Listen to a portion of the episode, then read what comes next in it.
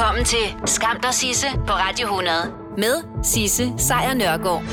Ja, velkommen til. Det her, det er som bekendt bare en podcast. Hvis du vil høre The Real Deal, så er det hver dag 12-15. Men nu har jeg altså samlet det, som jeg synes, der er skamløst godt fra sidste uges program i en podcast til dig. Hey, det var så lidt. Skam der Sisse på Radio 100 præsenterer dagens skamløse øjeblik. De fleste af os har prøvet at falde i søvn under transport. Øhm, der er nogle af os, der, der blunder, og så vågner igen, og så er der andre, der sover så længe, at de vågner op et helt andet sted end, øh, end planlagt. Og endelig så er der dem, der sover så godt og så længe, at de slet og ret er blevet glemt. Og det er altså sket i, øh, i den her måned for en øh, kanadisk kvinde, og jeg kan mærke, at jeg synes, det er lidt morsomt, men det er det altså ikke for den her kvinde. Hun har nemlig været hårdt plaget af Marit, siden hun øh, den 9. juni oplevede øh, simpelthen at blive glemt på et fly. Hun øh, var afsted på en 90 minutters flyvetur fra, øh, med Air Canada fra Quebec til Toronto i, øh, i Canada. Og hun hedder Tiffany, og hun fortæller, at hun øh, simpelthen faldt i søvn undervejs. Så det er jo godt, dejligt. Halvanden time søvn, det kan man altid bruge til noget. Men da hun så vågnede, så opdagede hun, at hun var efterladt mutters alene i et mørkt, parkeret fly. Og der sad hun altså stadigvæk fastspændt i sikkerhedsbæltet i øh, sit sæde, og hundefrøs. Fordi der er koldt inde i et fly. Og der er også koldt i, øh, i Canada, til trods for, at det også er, er sommer der. Nå, Tiffany, hun har så fortalt om den her oplevelse på Facebook, og historien er også blevet bekræftet af Air Canada, som er ved at finde ud af lige nu, hvordan de kunne overse, at der stadigvæk var en passager med i flyet, da de altså låst og slukket. Ej, det er altså trist. Det er trist. Øhm, hun fortæller den her kvinde, at hun vågnede omkring midnat, hvilket var lige et par timer efter, at flyet var landet. Og så var der en lille smule strøm tilbage på hendes telefon, så hun kunne ringe til en veninde og sige, at hun var strandet i et mørkt fly.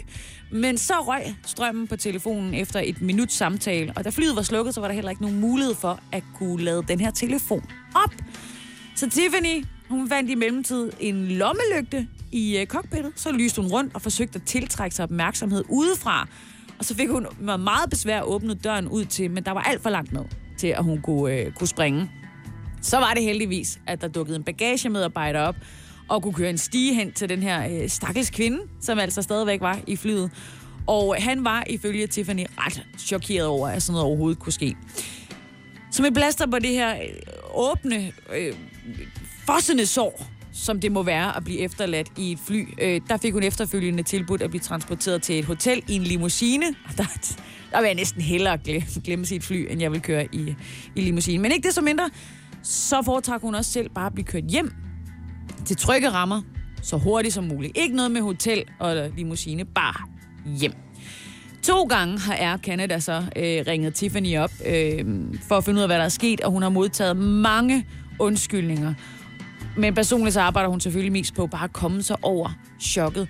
Hun stiger faktisk, at hun ikke har fået særlig meget søvn siden det her mareridt, og hun vågner op og er nervøs for, at hun er låst inde alene et mørkt sted. Ja. Og hvad kan man så egentlig lære af Tiffany's historie? Altså, man kan jo ikke undgå at falde i søvn. Men man kan måske huske at slukke sin telefon, når man øh, letter og, og lander. Primært fordi, altså kan man spare øh, på strøm, så man kan ringe op, når man har fundet ud af, at man er parkeret et eller andet sted langt pokker i Vold i Lufthavnen, og alle, alle har glemt dig. Så øh, sluk telefonen, når du flyver. Og øh, med den i baghovedet, der vil jeg gerne øh, være med til at tælle ned til det her. Ja. Åh, ja. Det er jo lige om lidt. Hele efteråret, der talte jeg jo ned til, øh, eller talte jeg ned til juleaften, og, øh, og ved du hvad? I dag, der er der 6 måneder helt præcis til, at du ligger enten vandret på sofaen, eller vandret i køkkenet, fordi der er det nemlig juleaften.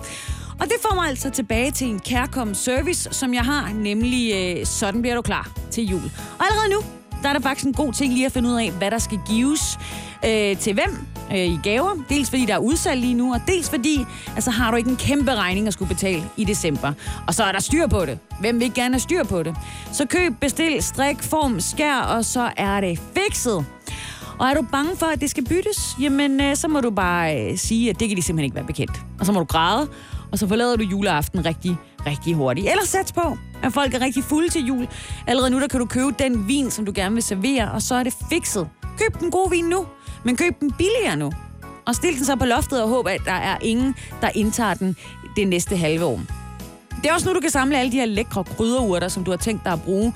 Både de friske til maden, som du så pakker i poser og smider i fryseren, og så også dem, der skal bruges i snapse. For nej, ikke alle er til pose eller til kommen snaps, og du kan faktisk relativt simpelt samle alt muligt lækkert ud af skoven, på markerne i baghaven, og så proppe sprit på, og så har du altså forberedt snapsen i rigtig god tid. Og ingen, absolut ingen, siger nej tak til hjemmelavet snaps. Og så er det jo lige om lidt, at du skal begynde at forberede dine honningkager ved at røre honning og mel sammen. Det skal stå i et halvt år, så det passer egentlig meget godt. Og ja, endelig, så synes jeg bare, at jeg vil sige det allerede nu. Det kan godt virke øh, mærkeligt at skulle skrive julekort her i, øh, i juni måned, men hvis du gerne vil have sendt din julekort frem, og de skal være på adressen der, hvor de skal modtages, inden det bliver juleaften, jamen så vil jeg faktisk allerede nu lige så stille gå i gang. Sådan er det. Fordi vi ved det jo godt. Hvis ikke du skynder dig, så kan de umuligt nå at være fremme med PostNord, inden det altså bliver juleaften om 6 måneder.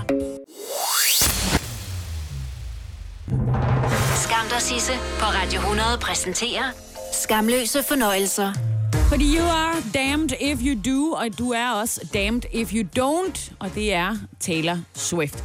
Hun er derudover også rigtig træt af BS, eller ikke BS Christiansen, som man måske kunne fristes til at tænke, men uh, simpelthen bullshit.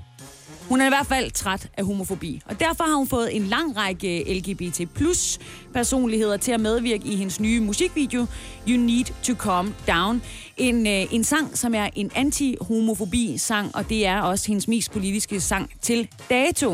Og det er ret nemt at sige, at det er den allermest politiske sang til dato, for Swifferen, hun har altså holdt sig for politik, i hvert fald i hendes musik. Og det har hun selvfølgelig fået kritik for, men nu er vi i år 2019, og i så fald du lige er vågnet op, velkommen til. Øh, og i den her farverige video, der har hun altså øh, simpelthen øh, gjort den politisk med at få en lang række kendiser, blandt andet øh, tv-talkshow-verden øh, øh, Ellen, så er der RuPaul, samt en række drag queens fra RuPaul's uh, Drag Race. Og der er de klædt ud som alle mulige skønne typer. Ariana Grande, Lady Gaga, Adele, Cardi B, Nicki Minaj, og selvfølgelig også med Taylor Swift selv. Og øh, videoen foregår så i en øh, trailerpark, hvor øh, Swift og de andre medvirkende, de fejrer et bryllup mellem to mænd og holder te-selskab, mens der, der bliver demonstreret på livet løs imod øh, homos, øh, homorettigheder. Øh, og det giver hun selvfølgelig ikke særlig meget for i den her sang, fordi hun er pro rettigheder til alle mennesker, som hun jo også synger i sangen, og slutter i øvrigt musikvideoen af øh, med, at man skal opfordre, eller man skal skrive under på en underskriftsindsamling online, så man kan gøre mere eller mindre, hvad man kan for at bevare de her menneskers rettigheder. Taylor Swift er altid mere eller mindre blevet kritiseret for ikke at tage politisk stilling i en tid, hvor øh, USA jo er mere splittet end nogensinde før. Og så får hun jo selvfølgelig også øh, ros derude for at tone rent flag, når det gælder om at støtte LGBT-rettigheder. Øh, selvom det i sig selv måske er lidt vildt, at kærlighed mellem det samme køn, eller at man har lyst til at være noget andet, end man er blevet født som, kan være et politisk emne. Ikke desto mindre, så bakker hun op Taylor Swift. Men hun har også fået en masse kritik for at bakke op på den her måde. Øhm, og endda for måske lidt uventet kant. på øh, det, der hedder slate.com, der øh, bliver der skrevet, at sangen er et pinligt forsøg på at lave en ny version af Lady Gagas LGBT-hyldest. Den, der hedder Born This Way. Og øh, de skriver også, at Swift ikke selv er hverken homo- eller biseksuel. Så må man jo ikke støtte op om det samfund, vel, når man ikke selv er en del af det, eller hvad det end det er, de siger. Så er hun også blevet øh, beskyldt for at øh, pinkwashe sit øh, popunivers til øh, LGBT-samfundet. Øhm, det er øh, simpelthen sådan, at øh, et, øh, et site, der hedder Vox, skriver, at det udelukkende er øh, politisk øh, for Taylor Swift. Fordi så kan hun ligesom sælge en masse t-shirts med øh, feministiske budskaber og lave nogle produkter med gode intentioner, som så kan blive en forbrugervare. Og det er man heller ikke vild med. Og så er vi jo altså tilbage til damned if you do, damned if you don't. Især når man tænker på, hvordan det står til i USA lige for tiden, hvor flere stater er ved at rulle fundamentale rettigheder for øh, ja, homoseksuelle, for transkvinder, for transmænd øh, tilbage. Øhm, Derudover så er der også mange transkvinder, der bliver slået ihjel i øh, USA, fordi at øh, de er blevet nærmest de nye øh, hekse, som vi kender herhjemmefra for 500 år siden. Og så er der den her kritik af Taylor Swift virker en lille smule off, at det er det, man bider sig i, i stedet for at så sige, men altså Taylor Swift kan muligvis med hendes øh, country øh, star persona og hendes popstjerne, der går rent ind ved de amerikanske teenageværelser, øh, så kan hun muligvis endda åbne det her strenge bibelbælte, og det er måske de lidt mere konservative amerikaners øh, verden, for at, at åbne op for homoseksuelle og transkønnedes rettigheder. Men hey, hvis man kan få lov at kritisere en, der gør noget, så gør man da endelig det. Hjælp en, du holder af med at tage det første skridt til bedre hørelse. Få et gratis og uforpligtende hørebesøg af Audionovas mobile hørecenter. Så klarer vi det hele ved første besøg, tryk dig nemt i eget hjem. Bestil et gratis hørebesøg på audionova.dk eller ring 70 60 66 66. Nå, men Sis, øh, hvordan går det så i Storbritannien, tænker du? Well... Uh, som det plejer, fristes man til at sige. Boris øh, Johnson, ham her, den øh, primære kandidat i de her dage til at overtage premierministerposten efter Theresa May, han, øh, han nægter fortsat at fortælle, hvorfor det var, at politiet dukkede op på hans adresse tidlig fredag morgen. Øh, og øh, ja, dukkede op, og der var råben og skrigen, og øh, aviserne i Storbritannien har nærmest ikke fokuseret på andet siden fredag morgen. Men så gav han så et interview med BBC i går, og der sagde han øh, blandt andet, at Theresa Mays Brexit-aftale med EU, den er død. Og hvis Storbritannien skal forlade det europæiske fællesskab med en aftale, jamen så kræver det altså, at Bruxelles samarbejder. Og i interviewet, der sagde han også, øh, at øh, der bør være noget kreativ tvetydighed omkring, hvordan og hvornår de 325 milliarder kroner, som Storbritannien skylder til EU, bliver betalt til den europæiske fælleskasse. Jeg ved ikke lige helt, hvornår det skal være. Men hvis vi nu siger et sted imellem nu og aldrig, så kan det være, de kommer. Nå, derudover så lovede øh, øh, Boris Johnson også, at Storbritannien forlader EU den 31. oktober, helst med en skilsmisseaftale, men som han også fik sagt, så er det på tide, at britterne går op med den her opgivenhed og forbereder sig på en såkaldt no-deal Brexit, altså der, hvor de forlader os uden en aftale, og dermed også øh, forlader tusind og er der tusindvis af mennesker derude, der er dybt afhængige af, at Storbritannien har en aftale. Men det, som han måske ikke snakker så meget om, var, som jeg lige var inde på, den her øh, spekulation omkring, øh, hvad der skete i de tidlige morgentimer fredag, hvor altså politiet blev kaldt ud til et kæmpe skænderi mellem ham og hans kæreste, Carrie øh, Simmons.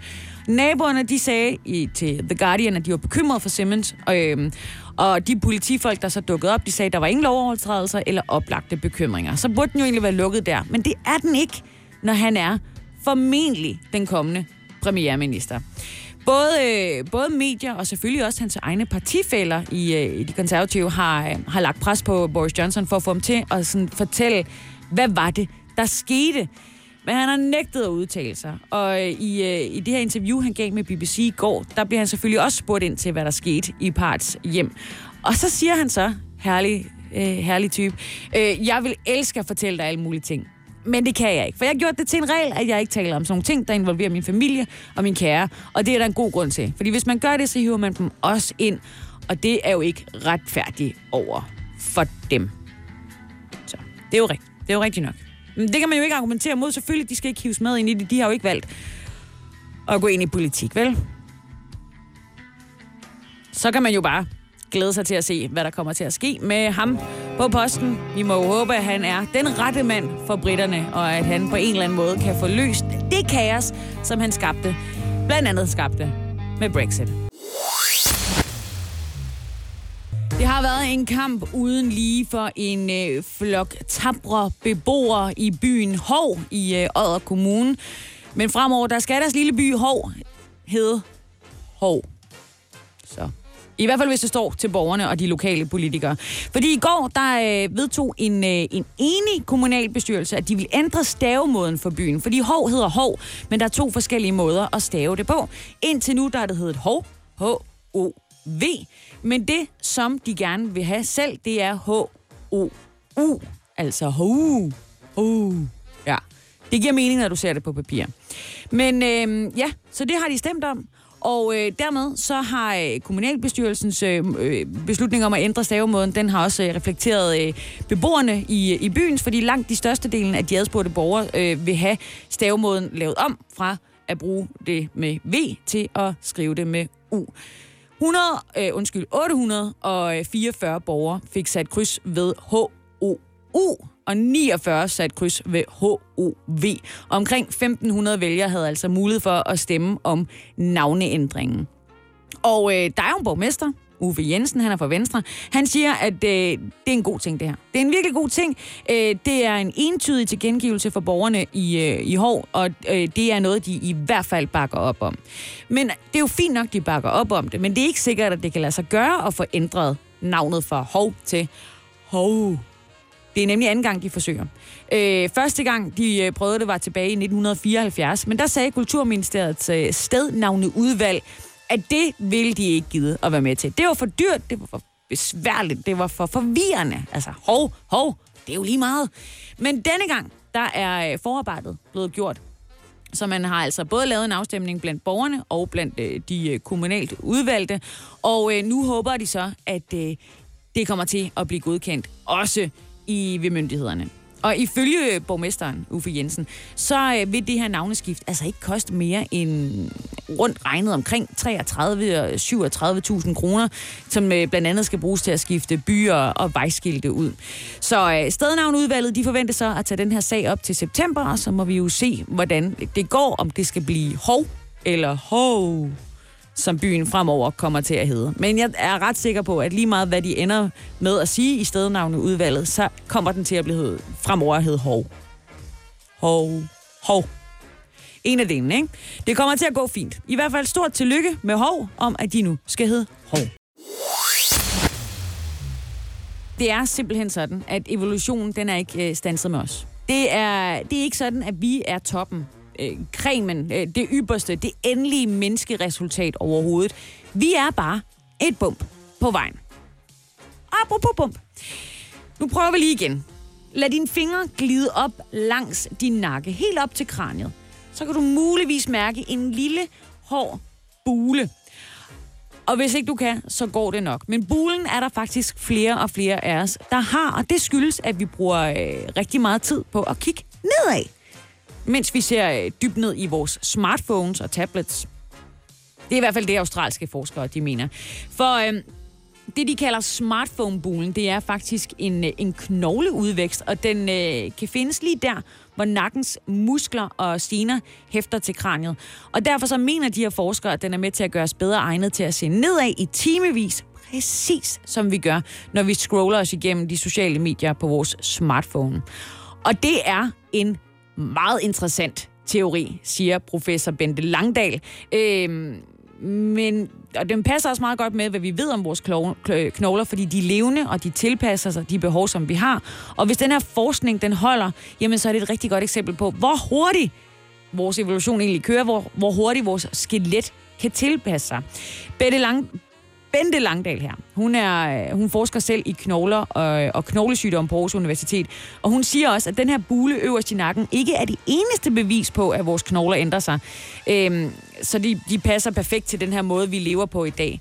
Faktisk så indretter vores skelet sig i det hele taget på det liv, vi lever. Så hvis vi ikke bruger skelettet, så bliver det for eksempel mindre. Ikke godt. Nå, den her bule gør også, at du faktisk kan, hvis du er typen, der godt kunne tænke dig det, jamen så kan du leve et helt liv med bøjet nakke. Fordi øh, det her område i, øh, i nakken, som buen ligger i, det hedder altså sådan et fint latinsk ord, øh, som jeg ikke kan udtale. Og, øh, og da de øh, australske forskere de gennemgik 1200 røntgenfotos, så fandt de, at smartphone-bulen hos cirka hver tredje person var udviklet. Og de opdagede også, at jo yngre en person var, og jo længere øh, personen i gennemsnit øh, brugte på at øh, kigge i smartphone, jamen jo større var bunen. Så hvis du ikke har den i nakken, så er det simpelthen fordi, du ikke kigger nok nedad. Så sådan er det. Bulen den er simpelthen opstået, fordi vores hoved det er tungt, og når vi kigger lige ud, jamen så er vægten især båret af vores ryggrad. Men når vi så sidder og glor ned i telefonen, jamen så bliver det nødt til på en eller anden måde at hjælpe vores hoved og vores nakke, så vi ikke får vildt ondt hele tiden. Og gør vi så det time efter time, dag efter dag, jamen så indretter vores krop sig. Og først så bliver nakkemusklerne større, og så bliver bulen større, og så kan musklerne bedre hæfte sig fast, og på den måde, så kan vi klare, øh, jamen nærmest, hvis du er interesseret i det, et helt liv med bøjet nakke. Og øh, om det helt præcist er smartphones, eller om det er, fordi vi elsker at læse i bøger, eller bare godt kan lide at kigge på vores fødder, der har gjort, at vi har fået den her bule. Det er forskerne lidt uenige om. Men bulen, den er der. Indtil videre vil hver tredje af os. Og jeg ved ikke, hvad det er med mig og apropos musik i dag, men jeg rammer den altså lige i numsen endnu en gang. Fordi fra en sang, der handler lidt om They Don't Care About Us, så skal vi altså snakke om de rigeste. Rigeste, altså eliten af eliten, nemlig de rigeste typer i øh, USA. Men vi starter lige et andet sted, nemlig ved øh, den amerikanske præsident Donald Trump. Øh, man ved, at han er upopulær, når hans, øh, i hvert fald på papiret, hans allernærmeste allierede undsiger hans øh, politik. Og hvem er det så, der er de allernærmeste allierede igen på papiret? Ja, det burde jo være de rigeste i Amerika. De skulle sige ja tak til mere Trump, men det gør de ikke.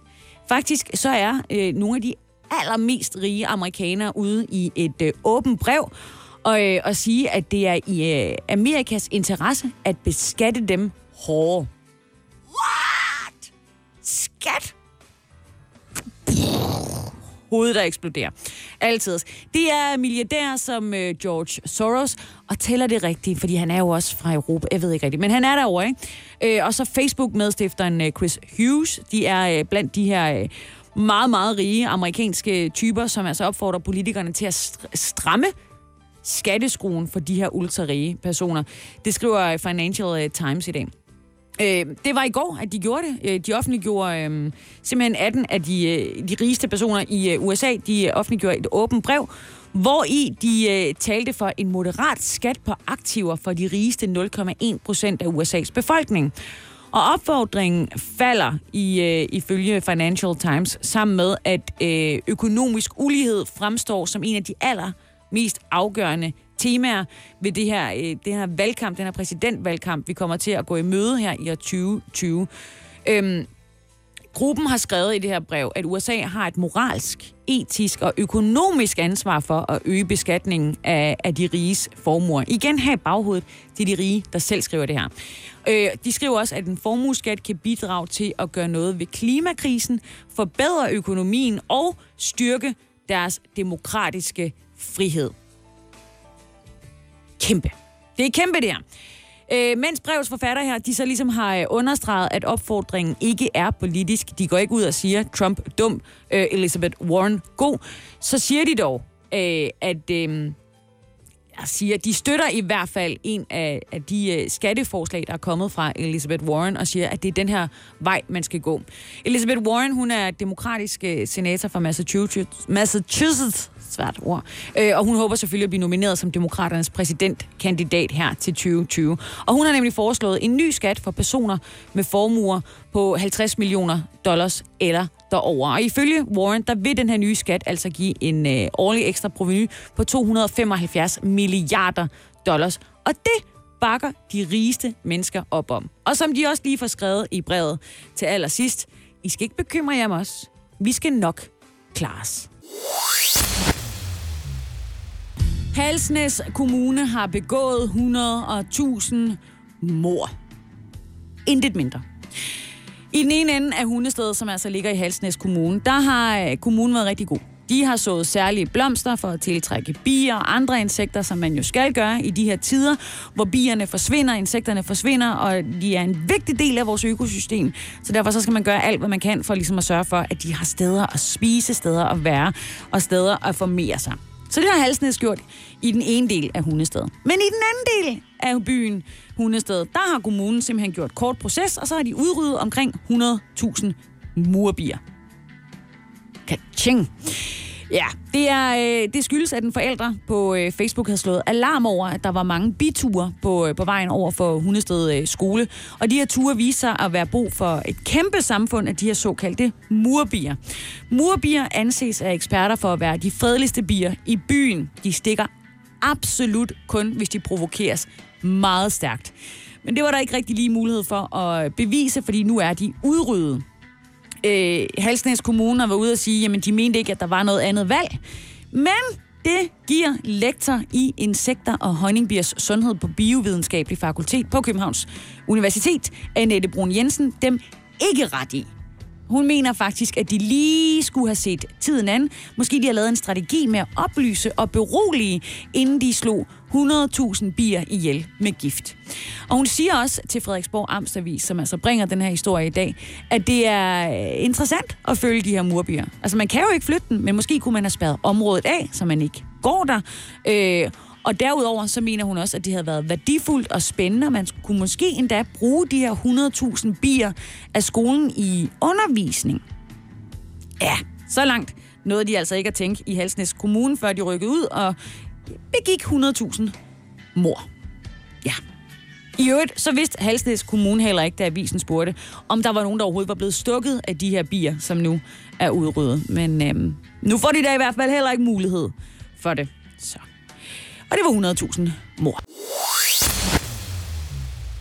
Nå, Danske Bank, de svømmer altså i møgsager, og det har de her gjort i årvis. Men bare lige den her uge, der har de fyret chefen for en sag om dårlig rådgivning, hvor kunder bliver ribbet for penge med gebyr. Og, og senere samme dag, så kom det frem, at ledelsen allerede foråret 2014 vidste, at den var helt galt i Estland. Og det er jo bare Danske Bank altså andre banker har jo også haft møgsager. Og vi har jo nærmest ikke en uge herhjemme, uden at der er et eller andet nyt, der dukker op for den verden. Men det betyder ikke, at vi så skifter bank herhjemme. Danske Bank har kun mistet 37.000 kunder, hvilket svarer til 2% af kunderne herhjemme. Og i øh, P1 Morgen i dag, der havde de faktisk en forrygende gennemgang af, hvorfor det er, at vi ikke forlader vores bank, men også hvad vi kan gøre. Så her øh, får du altså Vagn Jelsø. Han er vicedirektør i Forbrugerrådet. Tænk om, hvorfor det kan være, at vi ikke skifter. Jeg tror, mange mennesker opfatter det som svært gennemskueligt øh, at skifte bank. Mange forestiller sig, at der er problemer knyttet til det. Øh, hvad sker der med mit realkreditlån, med mine forsikringer? Øh, får jeg al min betalingsservice med over? Ja, det kan vi faktisk slet ikke overskue, eller for den sags skyld gennemskue. Men det er sådan, i hvert fald ifølge P1, og hey, jeg har lige gjort det og kan underskrive på, at den er god nok. Altså, så ordner den nye bank det besværlige, og der kan også være gode penge at spare på netop at skifte sin bank ud. Men faktisk er det ikke kun på grund af pengene, at vi kigger på at skifte bank. Det kan altså også meget nemt handle om de her øh, møgsager. Ganske vist så går et stadig større antal danskere op i, om bankens moral eller etik også er i orden.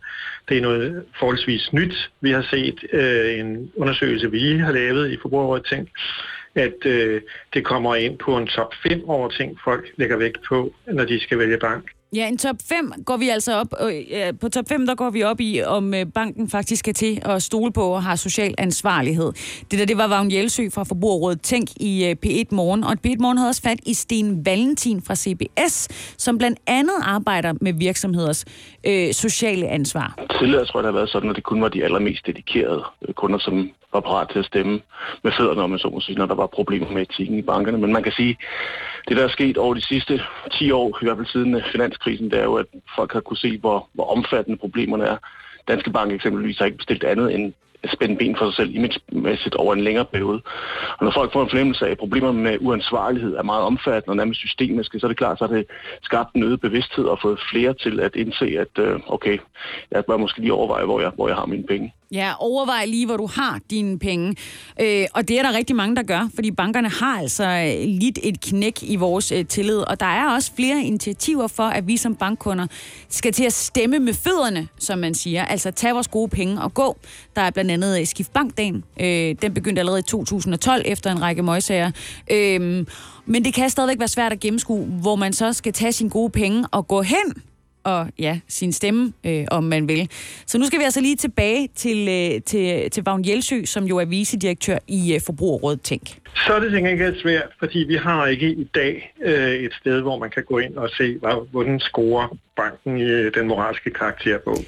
Ja, det gør, har man ikke. Man kan faktisk ikke se, hvad det er for nogle banker, der gør det godt. Altså, som ikke går ud og vasker pengene hvide. Som ikke snyder forbrugerne og, øh, og putter enormt mange øh, gebyrer på, så de selv kan tjene penge. Og som ikke øh, skider hul i det øh, samfund, de lever i. Det kan man ikke se nogen steder.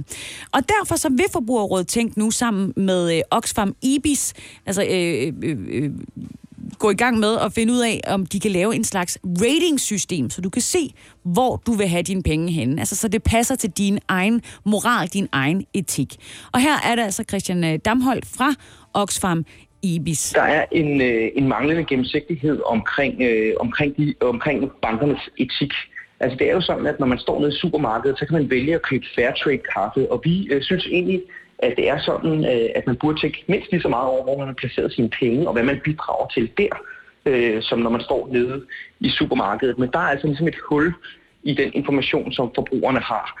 Øh, og derfor øh, er vi altså i Oxfam IBIS gået sammen med Forbrugerrådet øh, og sagt, at lad os få sådan en guide, der kan hjælpe forbrugerne. En rigtig guide, der kan hjælpe os med at sætte vores penge og optage vores lån et sted, hvor vi altså ikke er med til at gøre verden et værre sted at være i, og ikke betaler nogle svigfulde stodder masser af penge for at begå ulovligheder. Så lige om lidt, så skulle det altså være nemmere at gennemskue, hvor du sætter dine penge inden øh, du så helt vildt nemt kan lade bankerne ordne det for dig. Stor tak til øh, P1 Morgen for at tage den op, øh, og det var i øvrigt derfra, jeg havde alt lyd. Her om en halv time, så går Mette Frederiksen altså til dronningen og siger, at hun har undersøgt det hele, og at hun skal være statsminister. Og så begynder hun at ringe til sine øh, socialdemokratiske venner og godtfolk og spørger, om de vil være med på at være ministre, ordfører og hangarounds. Og øh, de ved sådan nogenlunde, hvordan politikken skal føres øh, med de andre partier, så de ikke mister deres parlamentariske grundlag. Og derfor har de jo lavet det her 18 sider lange hæfte, deres fælles forståelse, en, øh, et, en udskrift, der hedder Retfærdig retning for Danmark. Og hvad står der så i den? Jo, det kan jeg da lynhurtigt give dig en opsummering af. Der står blandt andet, at øh, det enormt dyre Lindholm-projekt, der skulle huse udvisningsdømte kriminelle på øen af, af samme navn, den bliver ikke til noget. Og de er også blevet enige om, at børnene skal ud af udrejsecenter Sjælsmark. I stedet for så vil man så oprette et nyt udrejsecenter for børnefamilier. Så det bliver jo interessant at se, om det så bare er at rykke et problem. Nå, til næste år, så vil Danmark igen modtage kvoteflygtninge. Sådan står det også i aftaleteksten. Det er dog bare ikke specificeret endnu, hvor mange årlige flygtninge, der er tale om. Og så har SF fået en af deres helt store valgløfter trumfet igennem, øh, nemlig det her omkring de lovbefæstede minimumsnormeringer i vores daginstitutioner. I og med, at den endelige aftale endnu ikke er faldet på plads, så er det ikke helt sikkert, om partiet får deres krav igennem om en pædagog til seks børnehavebørn og en pædagog til tre vuggestuebørn. Men de har i hvert fald fået nedfældet, at det er den her vej, de gerne vil gå. Så er partierne også blevet enige om at afskaffe de her nationale tests, i de mindste klasser i folkeskolen. Og derudover så vil de også øh, begynde at afsøge muligheden for at sætte de her nationale test generelt i bero i hvert fald, indtil at øh, de er blevet mere retvisende for elevernes færdigheder. Så nu behøver ungerne ikke længere gå rundt og have ondt i maven over, at de skal testes konstant. Som ventet, så er parterne også blevet enige på klimaområdet. Det har vi allerede snakket om. En reducering af 70 procent af vores CO2-udslip øh, siden 1990 frem til 2030. Øh, og i det her dokument, de fremlagde i, øh, i nat, der er der altså også et meget langt afsnit om bekæmpelse af børnefattigdom.